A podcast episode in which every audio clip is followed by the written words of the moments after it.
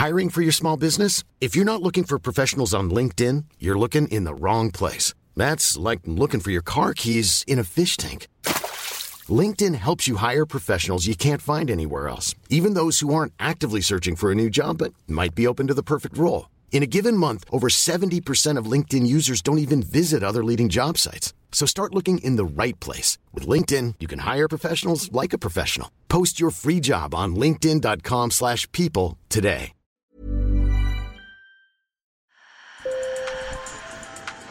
Bonjour. Hello. Hola. Marhaba bikoum. Sur le fil, Le podcast d'actu de l'AFP.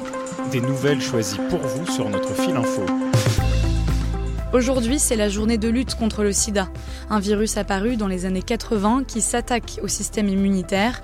Et même si c'est le Covid-19 qui nous préoccupe particulièrement en ce moment, le virus du VIH n'a pas disparu. Il tue encore. 680 000 personnes en sont mortes l'année dernière. Sur le fil. On a vu de nombreux vaccins contre le Covid-19 être développés en un temps record, bénéficiant d'investissements énormes. En revanche, pour le sida, il n'y a toujours pas de vaccin, mais ça n'est pas qu'une question de financement.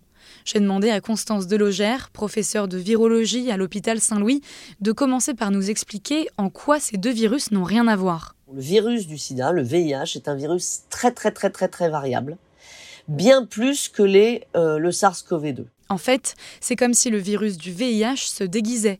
Il change de forme tellement souvent que le système immunitaire n'arrive pas à le repérer.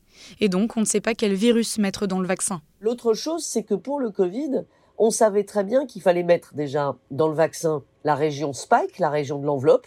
Pour le VIH, on ne sait pas quelle région mettre. Et on savait qu'il fallait stimuler la réponse anticorps, parce que les- il y a des gens qui guérissent du SARS-CoV. Or, nous n'avons pas de modèle de guérison finalement du VIH. On connaît très peu de gens qui s'infectent et qui se débarrassent du virus. Donc on n'a pas de modèle en fait. Constance Delogère insiste, le virus du VIH est beaucoup plus complexe et beaucoup plus dangereux. En France, plus de 170 000 personnes vivent avec ce virus et des milliers ignorent encore qu'elles sont séropositives. Alors cette journée du 1er décembre est très importante. C'est le moment de montrer ce qui marche. Donc euh, on a des traitements, euh, en particulier dans les pays dits du Nord, on en a de plus en plus, le traitement s'allège.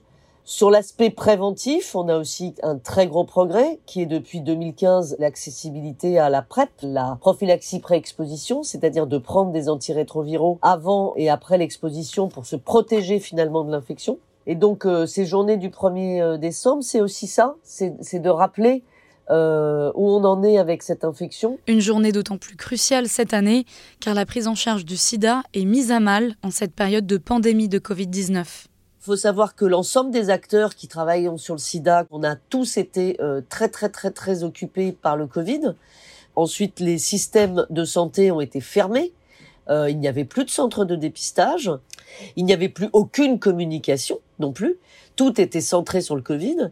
Une enquête qu'on appelle EPIFAR hein, de- de- du système de santé a démontré qu'il y avait eu un retard euh, au dépistage et à la mise sous prévention euh, dans notre pays. Mais l'épidémie de Covid aura eu du bon dans la mesure où elle fait avancer la recherche vaccinale en général et aussi sur le VIH. Plusieurs dizaines de vaccins sont actuellement à l'étude.